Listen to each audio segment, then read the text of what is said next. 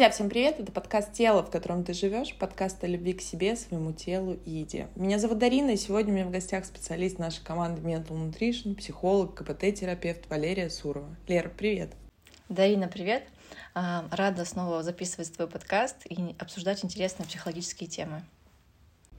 Это правда, друзья, у нас как-то лето такое время отпусков, вы отдыхаете, мы позволяем себе законный отпуск, учитывая, что мы базируемся, собственно, примерно по всему миру, то это бывает достаточно сложно встретиться, но мы всегда встречаемся, потому что это важно, мы говорим о важных темах, и сегодня, мне кажется, но мы поговорим с тобой о самой наболевшей теме, вот которую, мне кажется, ее даже представлять особо не надо. Вот, друзья, вот что поднялось, протестируйте себя. Вот мне с тобой хочется сегодня поговорить о тревоге, потому что это настолько всеобъемлющее, насколько мучительное чувство. Вот у него столько причин, столько различных процессов, механизмов, и мы как-то привыкли мне кажется, большинство людей, вы знаете, друзья, это действительно ну, такая статистика, и как-то на личном, на терапевтическом опыте я абсолютно точно знаю, что очень много наших паттернов поведения, каких-то странных привычек, способов избегания. Мы много говорим об аддикциях, каких-то... Те же расстройства пищевого поведения, друзья. В базе лежит тревожно-депрессивное расстройство. И к чему я начала, что очень много людей живут с этим чувством, вот знаешь, как будто бы фоном. Вот оно фоново всегда с ними. И говорить, что оно на них не влияет, ну, было бы смешно. А мне сегодня хочется поговорить с тобой о том вообще, что такое тревога, какой механизм вообще у этого чувства. И, друзья, я не могла рубрику «Армянское радио» свои пять копеек не вставить. Друзья, вообще тревога изначально — это все таки наш друг.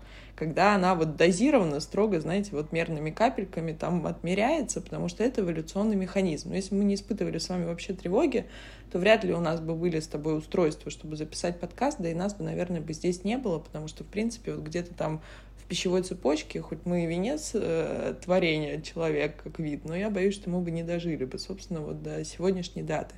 Давай поговорим об этом, где это норма, где это уже как бы такие мучительные маркерчики, и, собственно, самое главное, что с этим делать. Ну, тревога, как и многие эволюционные чувства, нам достались э, от наших предков, и если тогда они нас спасали, то сейчас, как обычно, там страх, тревога и другие эмоции, которые нас, э, наших предков довели до сегодняшнего дня, в данном случае в современном мире, когда опасности уже нет, начинает нам а, мешать в, в жизни. Но тревога не исключение, она часто идет вместе со страхом. А, и если тогда тревога нам нужна для того, чтобы предвосхитить, ну что такое вообще тревога? Ну то есть если страх — это а, реакция человека на какую-то реально существующую опасность, когда перед вами стоит ну, страх высоты, страх реально упасть, когда вы стоите на обрыве, или страх, например, дикого животного, который сейчас перед вами, и страх тогда мобилизует все наши, включается наша симпатическая система и а, мобилизует все наши ресурсы организма, то тревога, наоборот, направлена на то, чтобы предвосхитить и предугадать, где а, возможны опасности. Поэтому в древности люди придумали себе и дома для того, чтобы а, ну, с помощью тревоги, чтобы защитить себя, ну, вдруг а, а, животное может прийти. То есть а, ну, механизм работы тревоги, он очень полезен был а, нам для выживания. Но сейчас очень часто, сталкиваясь человек с тревогой, во-первых, он ее переоценивает, ее значение в своей жизни. Я имею в виду, что очень часто люди, которые приходят ко мне с тревожными а, расстройствами, с тревожными запросами, они думают, что они в целом сейчас не должны испытывать тревогу, вообще ни в каком смысле. Но это заблуждение, потому что совсем не испытывать тревогу невозможно. Это наше эволюционное чувство, и раз навсегда нужно зафиксировать, что тревога с нами должна быть. Но вот в каком уровне она должна быть, сейчас вот будем об этом говорить. Лер, правильно ли я тебя услышала? По сути, тревога — это как бы в базе хорошо, друзья. И вот ты подтверждаешь мои слова, что любые чувства нам нужны. Вот они эволюционно заложены, что они в нас есть. То есть мы не можем контролировать. Вы знаете, в психотерапии э, это называется запросом мертвеца. Вот когда приходит клиент, и к тебе это часто твои клиенты в том числе. А можно я не буду испытывать тревогу? Вот вы сделаете что-нибудь со мной, чтобы я не испытывал тревогу, чтобы я не испытывал, там, не знаю, страх, грусть, злость, что-то еще. Друзья, все чувства нужны и важны. Только мы привыкли с вами их называть хорошими, плохими чувствами, да, то есть, соответственно, я уже давала эту книгу, уделилась в наших соцсетях, я напомню, что в нашем телеграм-канале Мы периодически с командой выкладываем в PDF-формате в свободном доступе книги. Есть такая прекрасная книга «Хорошие и плохие чувства», в которой говорится о том, почему эволюция вообще, собственно, задумала все эти чувства и почему они нам нужны. Но ты говоришь о том, Лер, что тревога нам необходима, потому что она предвосхищает, да, то есть как бы те, те вопросы, те сложности, с которыми мы можем столкнуться. Но тут, по мне, еще проблема немножко в другом. Вот пока мы не пошли с тобой по типам тревоги, да, по по их условно говоря, градусам, что страх, условно говоря, это он опредмечен.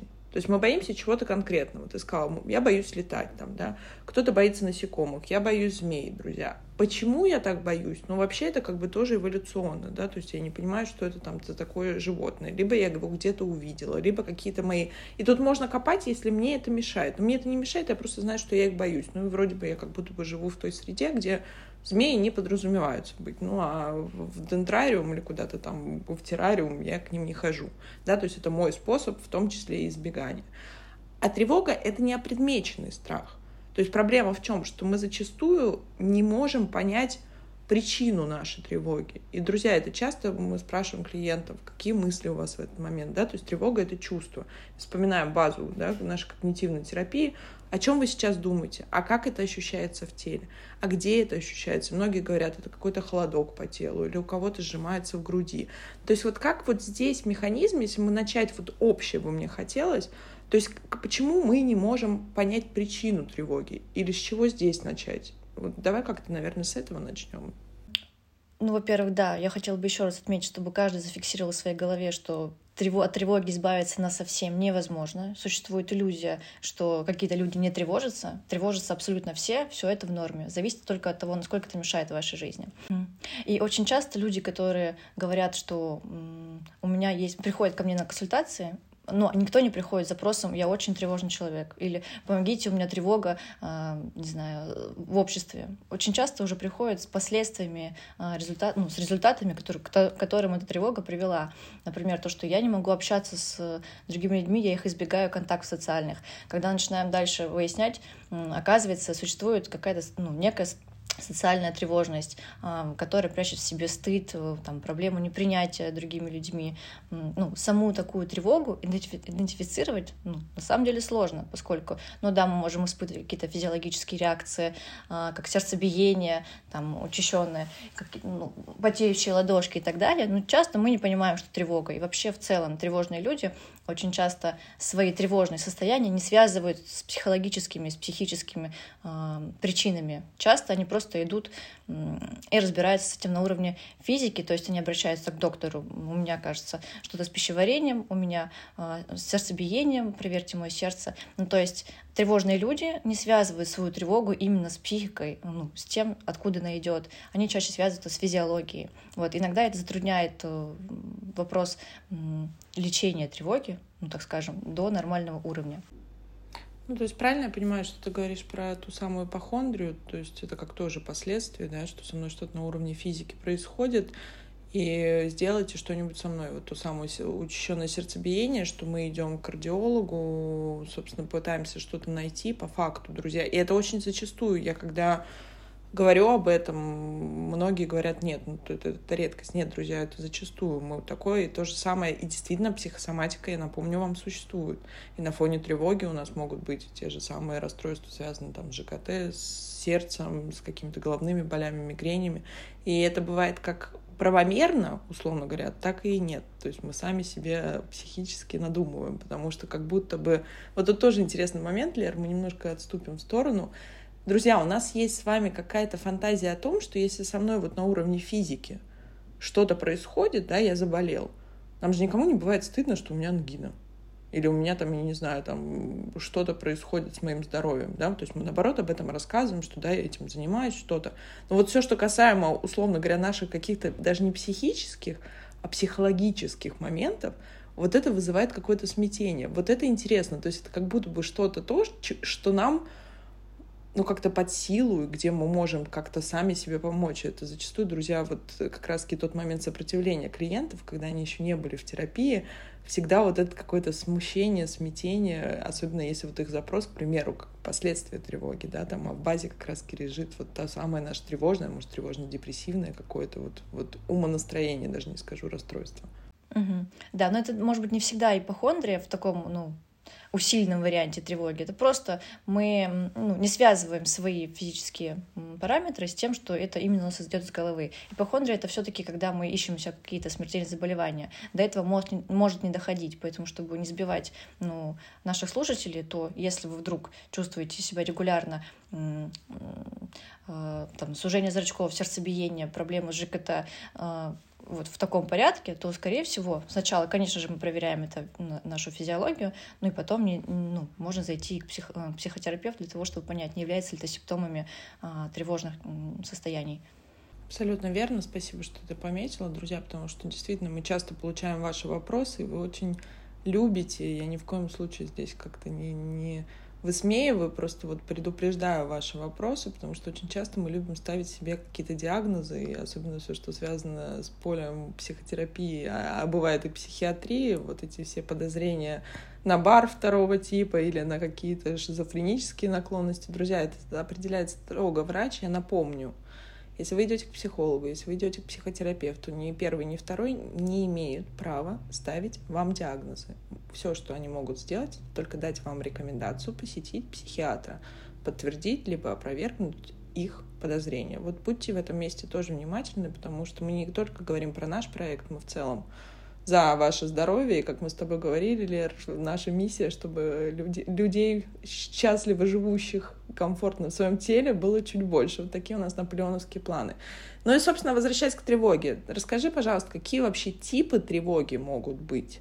Как это можно, наверное, самоидентифицировать? И я вот так тебе, собственно, на нашу вот общую какую-то канву, на наш подкаст вот решила вот так выстроить. А, ну, первое, что я хотела бы отметить, то, что как понять, что мой уровень тревоги, э, собственно, требует вмешательства какого-то, потому что часто мы со тревогой можем, а, ну, использовать ее в свой, на свое благо и ну, с ней как-то существовать мирно.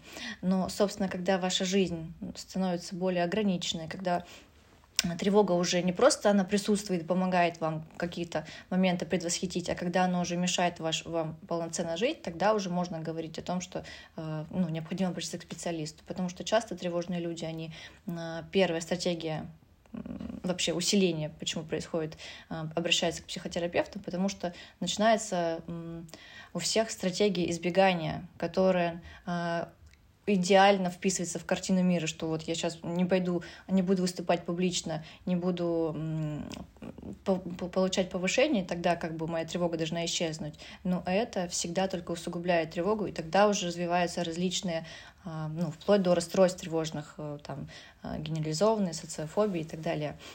Вот поэтому а, первый маркер для того, чтобы понять, что ваша тревога уже выходит из-под контроля и переходит уже на какой-то уровень а, требующего вмешательства, это то, что она начинает потихонечку разрушать вашу жизнь. А, то есть где-то вы, у вас снижается уровень притязания, у вас снижается самооценка. Тревога очень часто влияет на самооценку, и вообще людям, вообще золотое правило тревоги заключается в том, что мы всегда тревожась, переоцениваем ту опасность, которая перед нами стоит, и снижаем оценку, то есть обесцениваем ресурсы, которыми мы обладаем для того, чтобы с ней справиться.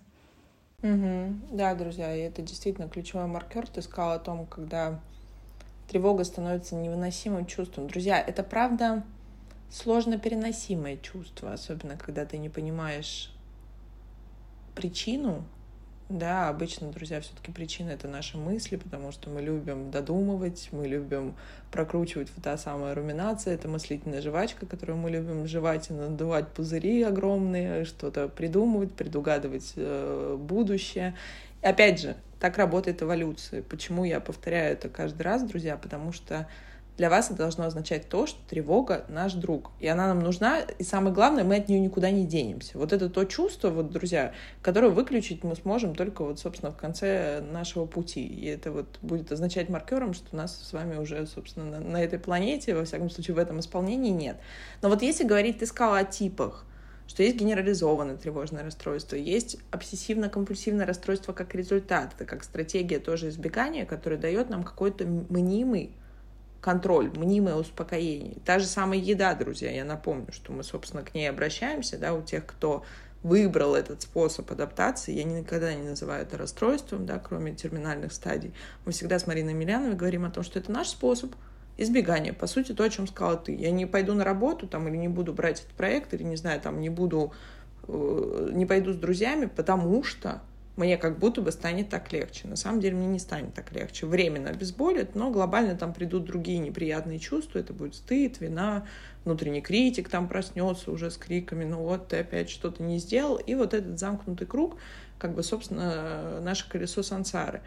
Если говорить вообще о типах тревоги, вот как вот откуда личина? То есть как может быть что я хочу от тебя услышать, как, в каких направлениях. Вот дальше я понимаю, что тревога мне мешает но я не понимаю ни предмета, не понимаю ни как это работает механизм.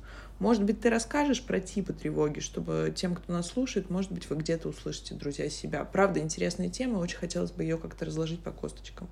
Ну, на самом деле, да, существуют разные э, типы тревоги, и обсессивно-компульсивное расстройство, и генерализованное тревожное расстройство, сциофобия, и э, тревожное расстройство личности, и фобические различные панические э, расстройства. Но у всех у них в целом портрет единый. Всех тревожных людей можно описать тем, что они э, не умеют получать удовольствие от жизни. Потому что как ты можешь расслабиться и получить удовольствие от жизни, если э, мир, в котором ты живешь, окружающий, он просто э, насыщен опасностями, трудностями, тревогами, и ты при этом ощущаешь себя еще и маленьким, беззащитным, у которого какие-то есть и, физиолог... и физические реакции, которые ты не можешь контролировать, ты еще и от них пугаешься, если мы имеем в виду фобические, панические э, расстройства. И в целом э, ты чувствуешь себя уязвимым беспокоишься, тебя беспокоит абсолютно ну, все, если мы говорим про генерализованное тревожное расстройство, и у твоего, а, твоей тревоги нет какого-то конкретного направления. То есть ты можешь беспокоиться и о своем здоровье, и о здоровье своих близких, и о том, что ты не справишься со своей работой, и о том, что твоя собачка может заболеть. Ну, находясь постоянно в этом фоновом режиме, то есть ты не можешь и общаться с другими людьми, если мы говорим про социофобию, тебе сложно какие-то социальные э, ситуации переживать, тебе сложно попросить о помощи, если ты уже чувствуешь беспомощным, э, то попросить о помощи э, при социальном расстройстве это тоже для тебя сложность. И когда весь такой мир враждебный, то получать удовольствие ты не можешь. Поэтому первый ну, такой критерий тревожных людей в, люб, в любом типе, это неумение получать удовольствие и расслабляться. То есть мы все время находимся в режиме работы симпатической системе, не давая возможности а, включить свои парасимпатической системе. И отсюда следует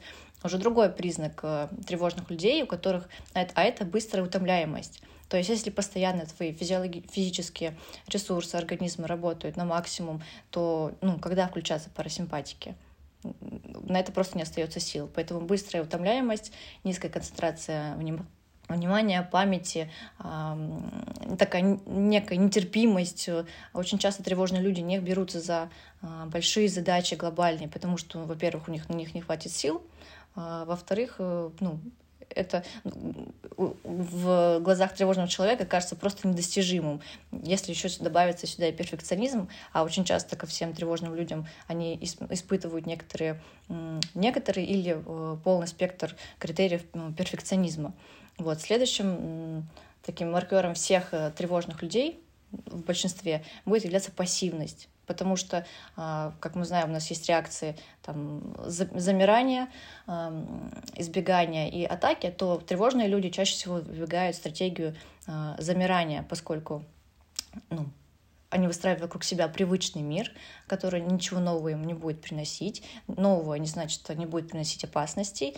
Поэтому очень часто а, ну, выбирается пассивная позиция по жизни, от которой часто люди сами же и страдают, потому что тревожные люди, это же, ну, тревога — это же большой ресурс. То есть эти люди, они на самом деле активные, они а, ресурсные, они могут много, а, большие цели достигать, но это именно их тревога ну, расходует их энергию не в то направление, которое бы они могли, и они сами же очень часто страдают страдают из-за того, что они выбирают пассивный путь. А, так, также часто у, у тревожных людей мы наблюдаем э, включение магического мышления. Это опять же идет к нам из прошлого, когда мы не могли объяснить, ну, наши предки не могли объяснить э, какие-то события э, наукой, они объясняли это магически. То и сейчас люди, например, а, если ну, пытаются такую некую сделку сделать с окружающим миром, то есть если я три раза постучу по дереву, то я дойду а, до остановки, и со мной ничего не случится. То есть включение магического мышления тоже является а, ну, характеристикой тревожных людей.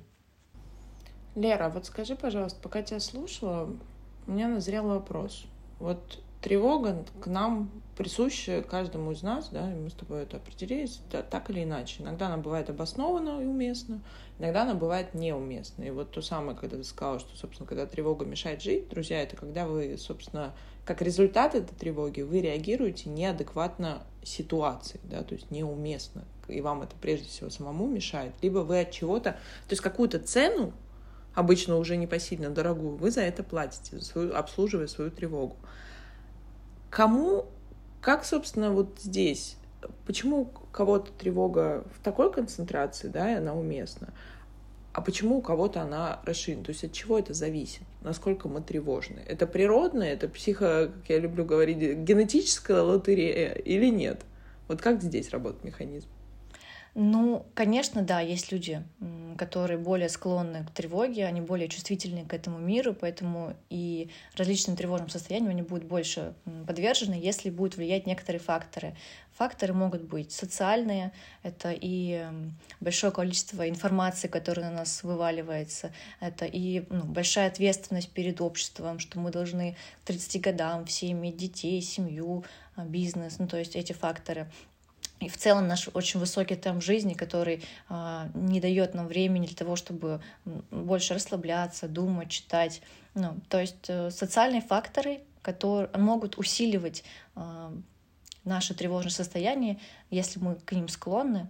Но даже если мы не склонны, ну, никто не застрахован от того, чтобы случилась некая стрессовая ситуация или психологическая некая травма, утрата. То есть мы наиболее, чтобы мы стали наиболее уязвимыми, и в моменты уязвимости при действии тоже факторов там, социальных, я сейчас беру только социальные, э, ну, мы можем стать э, тревожными. А если мы еще будем поддаваться своей тревоге и избегать ситуаций, которые вызывают нас тревогу, то так мы можем развить у себя ну, тревожные, устойчивые тревожные состояния, вплоть до тревожных расстройств.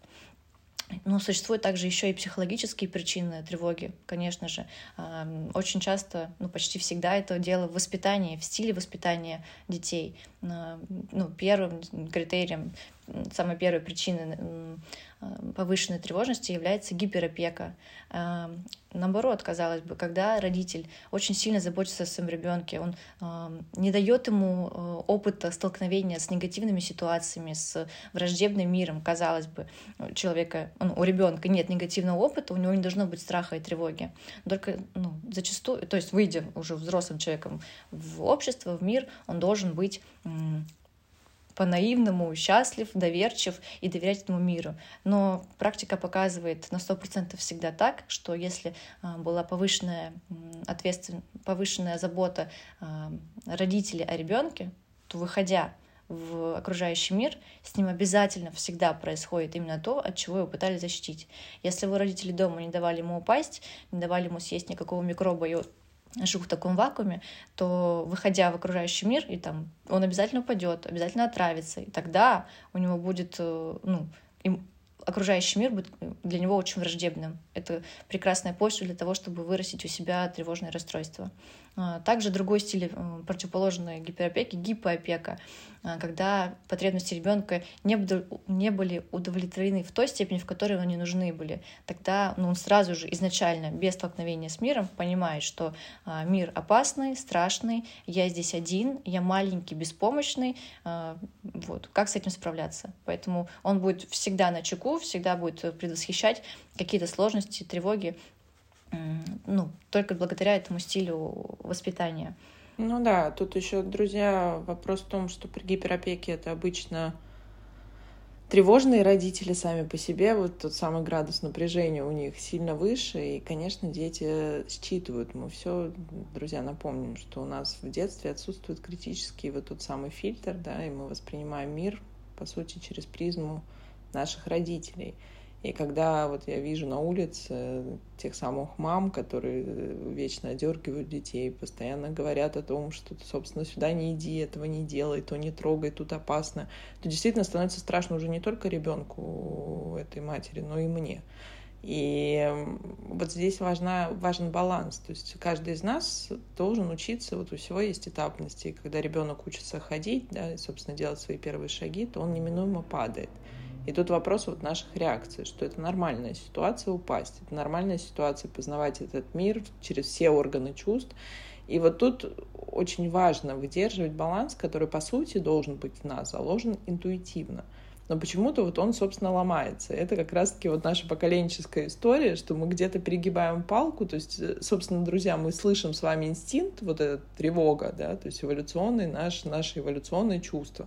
Но, по сути, как бы мир еще никогда не был так безопасен, да, с точки зрения вот нашего выживания, как сегодня. Но если мы берем все-таки глобально, да, без каких-либо аспектов, которые неминуемо происходят в нашей жизни, но в целом у нас достаточно еды, у нас есть дом, у нас нет проблем там с одеждой, с какой-то базовой безопасностью. Вроде бы на улице у нас тоже не бегают саблезубые тигры и не пытаются нас убить. Но мы почему-то, Лер, то есть, собственно, к чему мой вопрос, почему мы вот эту тревогу, помимо того, что у нас есть социальные аспекты, помимо того, что у нас есть э, переизбыток информации, почему мы не можем эту энергию, а тревога, друзья, это огромная энергия, перенаправлять на какой-то более позитивный ресурс. То есть что можно, если вот вкратце мой вопрос, вот сейчас нас послушали, мы практически полчаса с тобой рассказываем про механизм работы тревоги. Но тут логичный вопрос, а что мне с этой тревогой-то делать? Ну вот прикольно, она у меня такая, а что делать-то с ней? Угу. А, ну, в нашей психике не существует все просто так, все для чего это нужно, поэтому если вдруг, ну, мы в норме, мы должны справляться с этим уровнем тревоги и использовать это себе на благо. Но если вдруг каким-то, э, почему-то вся энергия, которая должна была быть направлена на э, противодействие этой тревоге, исправление с жизнью, наоборот, работает так, что подкрепляет все, что происходит в нашей психике, и подкрепляет все эти наши тревожные э, мысли, то мы можем говорить о том, что есть какое-то ядро в личности в виде ну, глубинного убеждения, как мы называем это в когнитивной терапии, которое притягивает все эти ресурсы. Ну, то есть психика стремится к завершению, и если я уверен, что я беспомощный, я никчемный, и мы, говорим про глубинное убеждение из, из этой категории, то и весь мир и я в этом мире буду через фильтр искать именно те поводы, которые мне докажут, что мир очень большой, страшный, а, а я никчемный. То есть я не буду соглашаться на какое-то повышение, которое мне покажет, что мир не опасный, что меня здесь ценят, что я вообще-то много чего могу. Я буду бояться этого, отказываться. Наоборот, когда я откажусь, я получу опять подтверждение э, своего глубинного убеждения, что я ничего не могу, ничего не достоин. Э, и так, на самом деле, вот этот э, фильтр можно накладывать на абсолютно любое расстройство, на абсолютно ну, тревожное расстройство, которое вы испытываете. Просто есть центр внутри психики человека, глубинное убеждение о себе, которое заложилось в детстве. И вот оно в данный момент притягивает э, все ситуации, все силы на то, чтобы э, подтверждать себя. Ну, так называемые дисфункциональные убеждения. Ну, и задача э, человека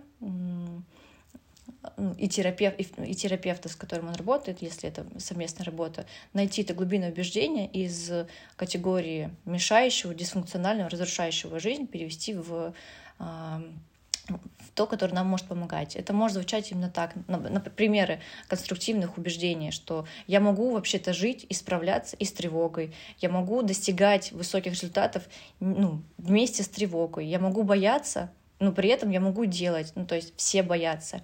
Ведь, ну, часто очень тревожные люди, которые боятся выступать на сцене, вот такой страх есть иррациональный, они считают, что только они боятся выступать на публике, а все звезды, все актеры, певицы, артисты, они вообще-то никогда ничего не боятся. На самом деле вы часто, наверное, слышали интервью, когда говорят нам артисты о том, что они каждый раз, выходя на сцену, начинают, ну, все равно они волнуются, все равно боятся, и это нормально. То есть для того, чтобы а, что-то сделать со своей тревогой, ну, первое, я бы посоветовала, а, это начать изучать, что такое тревога, а, как, как она у других людей, может быть, спрашивать у своих знакомых, читать какие-то интервью, понять, вообще разобраться, что такое тревога, как она работает, и, и понять, что она есть вообще-то у всех. Второе, понять это, как она на меня влияет, где нам, какие сферы жизни она наиболее мешает мне выстраивать. Если это работа, то ну, пометить себе это. И ну, работая в этом направлении, оценивая, на самом деле, насколько реалистичны. Я вначале говорила о том, что тревожные люди всегда переоценивают сложности и недооценивают себя. Вот работать в этом направлении. То есть выписывать себе, ну, есть, э, э, например, я всегда с клиентом выписываю копинг-карточки. То есть э, мы находим ситуацию, которая является наиболее тревожной, и для этой ситуации придумываем адаптивные ответы. Как я уже говорила, что я вообще-то могу хорошо уступать, я могу и бояться, и хорошо уступать. То есть не мой страх определяет мои действия. Э, также есть такой, как вариант копинг-карточки, то, что моим мыслям я могу не доверять. Если мы говорим про генерализованное тревожное а, расстройство, когда а, тревогу вызывает абсолютно любой критерий, то мы можем себе здесь уже, как взрослый человек, из позиции взрослого говорить, что вообще-то это просто мысли, которые у меня возникли. А, действительно, они существуют, действительно, это правда. А я оцениваю это только с одной стороны, или я оцениваю свои мысли с разных сторон. А не подкрепляет ли мысли в моей голове, мое расстройство, а, есть ли другие альтернативные а, варианты думать. Ну, то есть, когда вы оцениваете свои мысли, а, вы уже можете как-то их критически на них смотреть, это тоже помогает снижать тревогу. То есть вашим мыслям не обязательно доверять на 100%. Ну, друзья, тут самое важное это вот, вот то самое разделение со своими мыслями, потому что я всегда говорю клиентам, ну хорошо, у нас есть тревога, да, тревога всегда вызвана все равно нашими мыслями, теми самыми глубинными убеждениями, просто какими-то своими установками, которые мы с вами собираем, знаете, как эти яблоки в сезон собственно, за всю нашу жизнь, и с ними живем. И я всегда говорю, хорошо, а что будет, если мы возьмем вот эту нашу тревогу, как-то ее предметим, положим в кармашек и пойдем делать то, что важно, друзья. Ну, потому что действительно, ты правильно сказала, тревожно, страшно, стыдно, всем одинаково что будь это актеры, которые волнуются, может быть градус напряжения разный, друзья, и тут как бы тоже мы должны адекватно оценивать, да, что если человек делает это каждый, это его часть его работы, то, собственно, он понимает, что он может это выдержать напряжение. И есть мы, ну, к примеру, есть ситуации, где точно так же страшно, стыдно, как-то еще мне тревожно.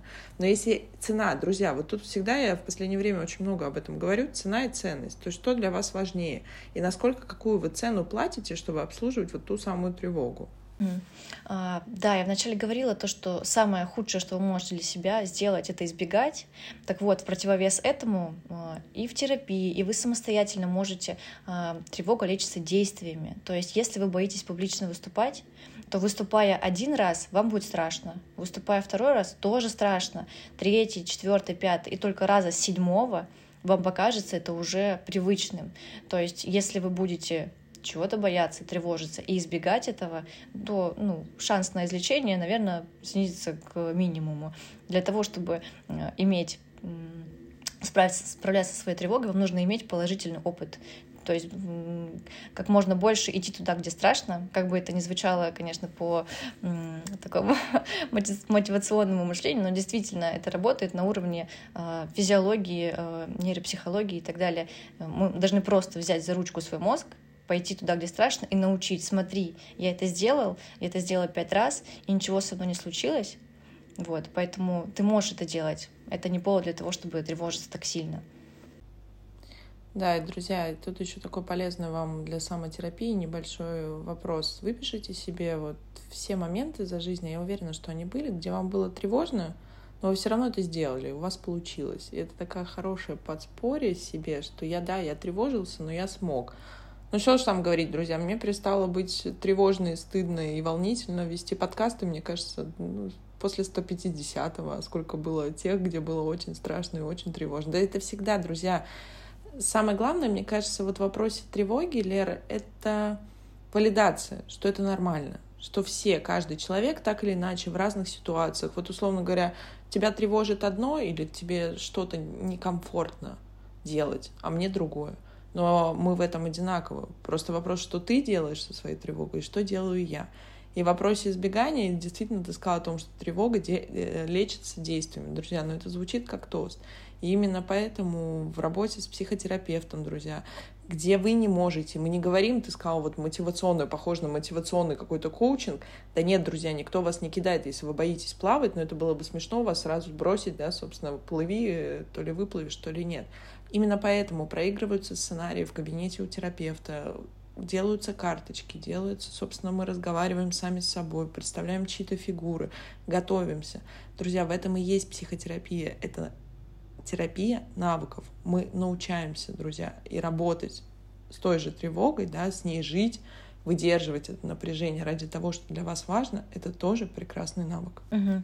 Но у тревоги еще есть защитная функция. Вот. И в качестве такого упражнения для самодиагностики я бы еще рекомендовала а, задать себе вопрос, а от чего меня защищает моя тревога? А, куда я там боюсь на самом деле-то пойти? А, если я боюсь, э, не знаю, а, идти развиваться в своей карьере, потому тревога меня от этого останавливает, то что меня там ждет? Я боюсь, на самом деле, может быть, непринятие, или, может быть, на мне какая-то супер э, гиперответственность, которая на самом деле не моя, и вот ответственность за весь род, если я не справлюсь, значит, э, я всю семью свою подведу. Просто что э, стоит за вашей тревогой, от чего она вас на самом деле защищает? Вот если вы найдете, чего боитесь на самом деле, а, страха непринятия, а, стыд, возможно, очень часто а, страх плюс стыд — это равно тревога. Поэтому задавайте себе такие вопросы. Это тоже очень важно для вашего понимания и для того, чтобы справляться со своей тревогой. Лер, спасибо тебе большое за сегодняшний выпуск. Тема, друзья, на самом деле такая объемная. Много причин, много вопросов, у каждого своя. Я напоминаю, что мы каждую пятницу отвечаем в нашем телеграм-канале на ваши вопросы. Вы всегда можете нам написать. И напоминаю, что в нашем проекте есть бесплатная диагностическая беседа с любым специалистом моей команды. Спасибо тебе большое за выпуск. Друзья, это был подкаст «Тело, в котором ты живешь». Береги себя. Пока-пока.